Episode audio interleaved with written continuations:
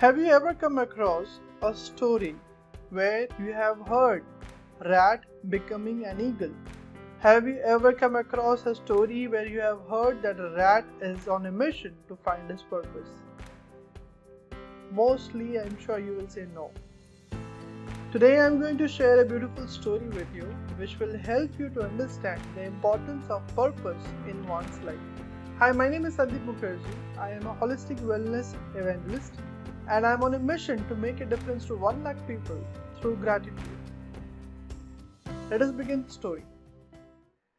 It was a story about this rat that has lived a rat's life. He woke up one day and decided that he no longer wanted to live like a rat. He no longer wanted to be a rat. So he decided to find a new life for himself, which is at the top of the mountain where liberation was found. He decided to go to the top of the mountain. But there was a challenge. He had to cross the river to go to the side of the mountain. He went to the banks of the river and asked for help. An alligator came to his rescue. Alligator said that he is willing to go ahead and help the rat to move across to the other side and uh, in exchange the alligator would like to have the tail of the rat. Now the rat thought a little. He looked back at his rat life and then looked at the mountain of liberation. His cousin had gotten into a brawl with another rat that had chewed off his tail and uh, he did not had a tail but his cousin was fine so losing a tail was a threat but it was a threat on both the sides of the river. He agreed to give the alligator his tail. And now the alligator got the rat safely to the other side and in exchange chewed his tail off. The rat rested a little and overcame his pain, and his wound healed as well. He was off towards the mountain in no time. But there was a challenge again. The valley was infested with rat eating snakes. He stopped at the foothills and asked for help. A mongoose came to the rescue. The mongoose agreed to help the rat cross the valley of snakes if he could have one of his legs. The rat thought a little. Again he looked at the lebrish at the mountain. And he looked at his rat life behind across the river and again he looked at the majestic mountain of liberation above. He agreed to give one of his legs to the mongoose who would keep him in his mouth and take him safely across the valley. The mongoose kept his word and dropped the mouse to safety midway into the mountains, and the rat allowed the mongoose to bite off one hind leg. The rat rested a little. He overcome the pain and the wound healed as well. He, he looked at the mountain again with only halfway to go and was very delighted. But there was a challenge again. The mountain was filled with wolves that loved to feed on rats. With one leg gone, he would be an easy prey to the wolves. The rat again asked for help. A tiger came to help. The tiger agreed to hide the rat in his coat and take him safely to the mountain top in exchange for his eye. It broke the rat's heart. He looked back at his rat life and he looked at the mountain of liberation. He was almost there. Turning back was not even an option. He had, he had lost a leg. He has lost his tail. How would he go back anyway? What would he go back to? How would he live his life again? knowing he was so close and he did not take the last step. So he was continuously thinking about all this question. How would he make peace with the sacrifices that brought him to his last step and then he quit.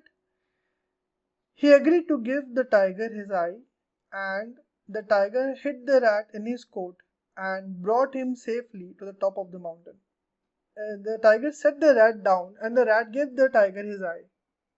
With no tail and three legs and one eye, the rat was at the top of the mountain of liberation. He could see with one eye, and it was divine. Sore with pain, but soaring with delight, he began to walk towards his liberation from his rat life. He wobbled a few steps ahead, and he felt a large shadow cast on his back. His hair stood up.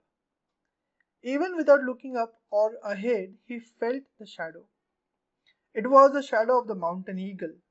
He could feel its intent and he could feel its purpose to consume him.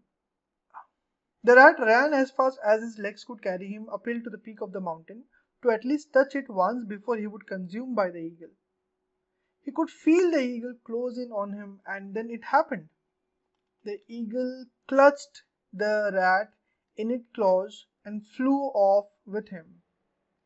The rat felt dizzy with the height at first, the ground spun below him. And then he could see clearly the open sky, the majestic mountain top, the tiger, the wolves, the snakes, the alligator.